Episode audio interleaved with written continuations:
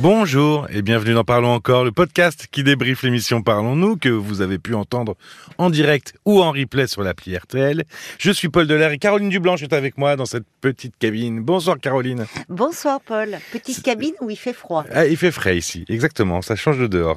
Cédric est abstinent à l'alcool depuis un an et demi, il a perdu beaucoup de personnes de son entourage à cause de, de sa dépendance et il tente de renouer euh, les liens avec ses proches aujourd'hui. Oui.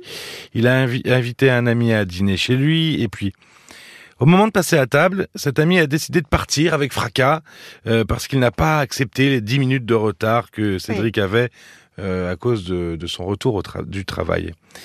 La réaction de l'ami de Cédric, elle avait l'air excessive Ah oui, hein, pour et, le euh, moins. et- et assez agressive. Oui. Euh, il dit rien dans un premier temps et puis il explose à un moment donné comme ça sans réelle raison. Est-ce que c'est ça qu'on appelle un passif agressif? Alors, euh, concernant l'ami de Cédric, euh, non, je ne me permettrai pas euh, de voilà de, de- Oui. de dire cela. Euh, on peut, en tout cas, C'est quoi un Il- passif agressif? Alors dans, dans cette dimension de, au fond, de la colère qui ne s'exprime pas, qui est euh, accumulée, euh, de la frustration, et où euh, il nous le disait, Cédric, c'est un taiseux, son ami, et où à un moment ça explose, il peut y avoir Il y a quelque une chose que l'on retrouve chez euh, ceux, les personnalités que l'on qualifie euh, passives-agressives. Mais s'il fallait donner une définition un peu plus euh, générale. Alors en fait, un peu d'historique. Ce sont les, des psychiatres de, de l'armée américaine euh, pendant la Seconde Guerre mondiale qui ont euh, utilisé les premiers ce terme pour qualifier la résistance passive de certains soldats face à l'autorité. On y Mhm. reviendra à cette question de l'autorité. C'est-à-dire qu'ils se rebellaient pas directement. Ne, ils refusaient de, de se soumettre aux ordres. C'était une forme d'insubordination, mais masquée. Et on retrouve cela dans ces personnalités passives-agressives. C'est-à-dire que ce n'est jamais frontal. Euh, il y a de l'agressivité, Mhm. il y a de l'opposition, mais c'est larvé, c'est masqué, et pourtant bien réel.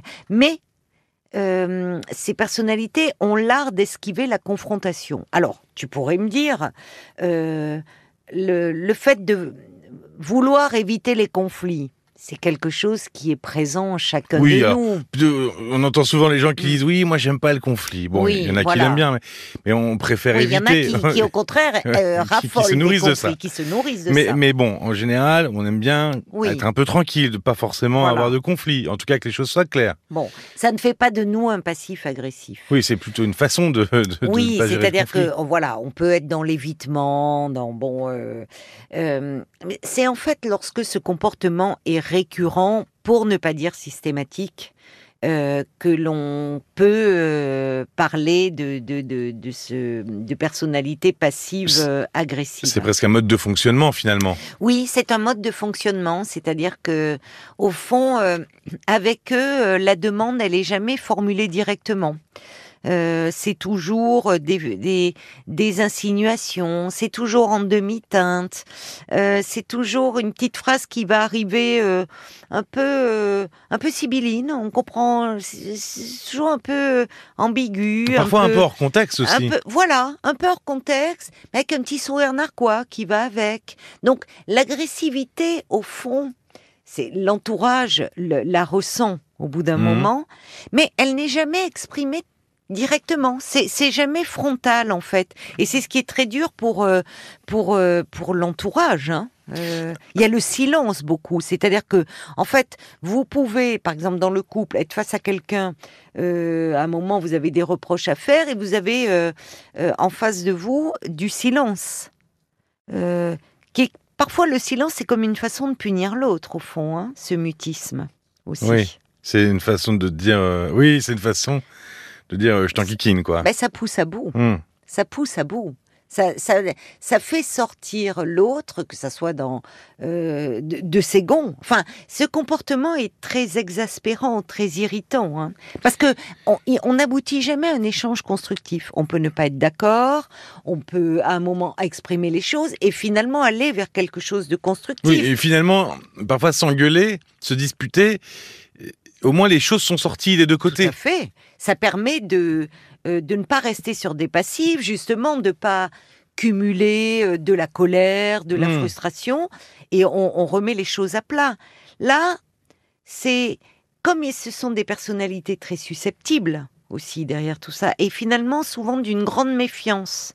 Ils ont toujours le sentiment que euh, euh, on, enfin, on va. Oui, elles sont méfiantes vis-à-vis de, le- de leur entourage. Donc, euh, c'est douloureux, je pense notamment dans le couple.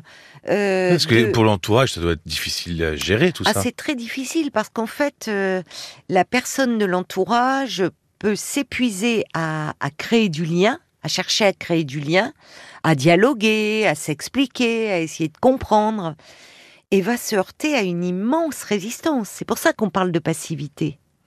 C'est-à-dire que qui, qui peut euh, passer, enfin, on peut avoir le sentiment que, au fond, euh, ce que l'on ressent euh, ne en, en face, on a de l'indifférence, Oui, comme si presque un mur, quoi. un mur et, et comme si au fond, même si face à notre désarroi, l'autre presque triomphait. Hmm. Un mur qui parfois met une petite droite quand même. C'est un peu ça. Oui, mais toujours indirectement. C'est ça. C'est-à-dire qu'en fait, il ne, hum, il ne. Il n'y a pas de prise en fait. C'est un peu ça. Voilà. on peut pas. Tu as, tu se- as raison. Il n'y a pas de prise. Et, ça, Donc- et ça vient d'où alors? Ça, ça peut arriver du jour au lendemain? Non, j'imagine que non. Non, non, non, ça arrive jamais ça, du jour ça a au l'air lendemain. d'être quelque chose qui se construit au fur et à Ah mesure. oui, c'est un, un trait de. On parle de personnalité, hein. C'est un Mm. trait de, de, de- de personnalité, euh, vraiment. euh, euh, Ça arrive plutôt. Alors Parce que plutôt, on on- voit les cela- enfants, on voit pas vraiment Non, cela chez non, les non, enfants. Non, on voit pas ça. ça commence, Non. à l'adolescence. Ouais. On voit ça vraiment à l'adolescence, début de l'âge adulte. En fait, dès lors qu'il y a des règles à respecter, des figures d'autorité, Ouais. on y revient, des structures hiérarchiques. C'est-à-dire qu'il y a un refus de se conformer à l'autorité. J'allais dire à l'immaturité, tu vois. J'ai fait, mais il y a, il y a Oui. quelque chose d'assez immature, puisqu'au Oui. fond, rien n'est jamais verbalisé, exprimé directement. C'est beaucoup de non-dits. Donc, euh, on- c'est vraiment principalement à l'adolescence, au début de l'âge adulte. Alors, ça peut être dans la famille, mais ça peut être avec des enseignants, ça peut être après dans le monde du travail. Oui, c'est compliqué, il y en C'est a. le moment où, où finalement euh, euh, l'individu a la capacité de se rebeller. En fait, c'est un peu ça. Oui, mais alors c'est ça, il se rebelle, euh, euh, comment dire, passivement. Bah oui. intérieurement. Donc, c'est-à-dire dans le travail, c'est-à-dire qu'il peut, il va être très lent à effectuer des tâches Mmh. ou il va, il ne va pas les faire, mais il y a quelque chose de De la mauvaise volonté un peu. Be- beaucoup, beaucoup de mauvaise volonté, beaucoup de mauvaise foi. Oui. Et qui un jour, au bout d'un moment, euh, se, se met à exploser. Alors, ça peut exploser, mais, mais souvent c'est l'entourage qui explose.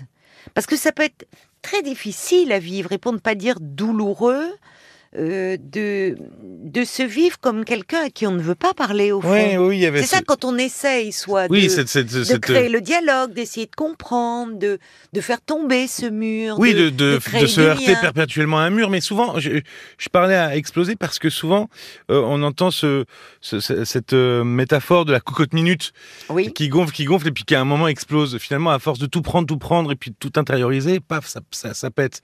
Il y a ce risque-là aussi alors chez, chez, chez, chez les celui- passifs et agressifs. Alors oui, oui, mais il faut vraiment. Oui, oui, c'est vrai que ça peut, euh, ça peut jaillir, mais mais après ça se, ça se referme à nouveau. hein. C'est-à-dire que eux, ils se nourrissent plutôt de non-dits, de rancœur, de frustration, de colère non verbalisée. Leurs phrases sont très souvent cryptées. Hmm. Enfin, c'est. hum, Oui, donc quand ça explose, c'est jamais quelque chose de, de, de, de- finalement de très développé ou de très long. C'est ça, ça explose un bon coup ça et puis après ça repart. Il y a l'agressivité là qui s'exprime, mais après ils se retirent à nouveau en eux-mêmes. Donc ça ne peut pas déboucher sur un dialogue constructif dès lors comme quand il y a conflit. C'est ça pourrait s'apparenter, j'aime mais euh, enfin ils sont très en difficulté dans le lien aux autres. C'est presque comme une forme de handicap relationnel. Ah hein. carrément. Ah ben oui. Bah parce que j'allais dire, on parle de passivité, agressivité, mais Oui. elle vient d'où cette agressivité? C'est quoi ce mot Ah. agressif finalement? Puisque plutôt, depuis tout à l'heure on dit ils prennent sur soi, alors ils défient l'autorité sans rien dire. Voilà. Mais elle vient d'où cette agressivité?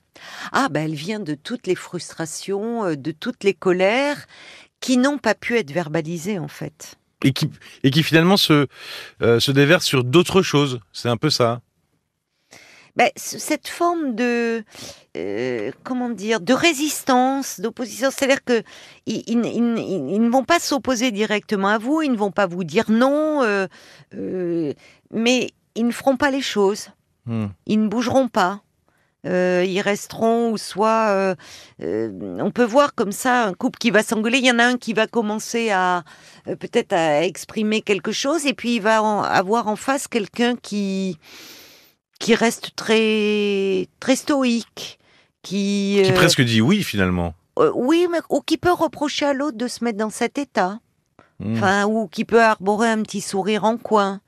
Et, et en fait, ça, c'est là où je dis ça, ça pousse vraiment à bout, puisque ils ont beaucoup de mal. En fait, ils ne parviennent pas à exprimer leurs émotions, et notamment leurs émotions euh, négatives, la, la colère, euh, et certainement qu'il y a quelque chose qui, qui, enfin, qui, comme toujours dans, dans cette, dans ces traits de personnalité, euh, remonte à, à l'enfance. Des enfants qui peut-être n'ont pas euh, pu s'exprimer comme sujet à part entière, ou qui n'ont pas pu être entendus, qui n'ont pas pu Hmm. trouver leur place, où il y avait trop d'autorité, ou au contraire peut-être une absence de limite de cadre, une forme d'insécurité euh, affective, ou en tout cas tout ce qui relevait de leurs émotions, au lieu euh, d'être verbalisées, de leur permettre qu'elles s'expriment, elles ont été réprimées.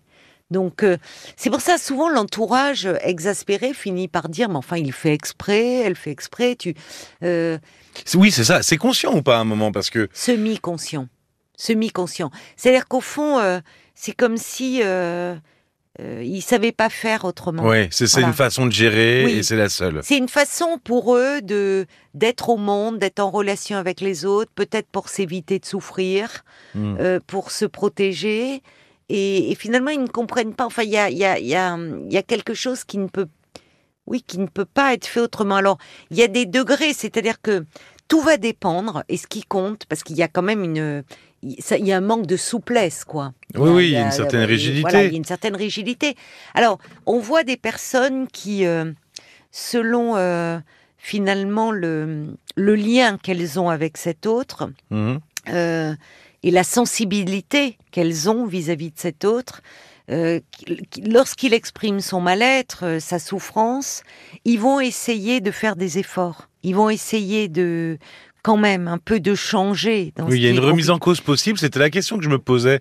C'est-à-dire que Que- comment un passif agressif il, il peut se remettre en cause si c'est semi-conscient il a du mal. Il a du mal euh, à se remettre en cause. En tout cas, pas tout seul. Quoi. Mais voilà, par exemple, si, voilà, pas tout seul, et s'il est attaché à un autre qui lui exprime euh, sa difficulté, son mal-être, sa souffrance dans cette relation où, où il a l'impression euh, euh, de ne pas être considéré, d'être nié, ou que finalement euh, on est indifférent à lui.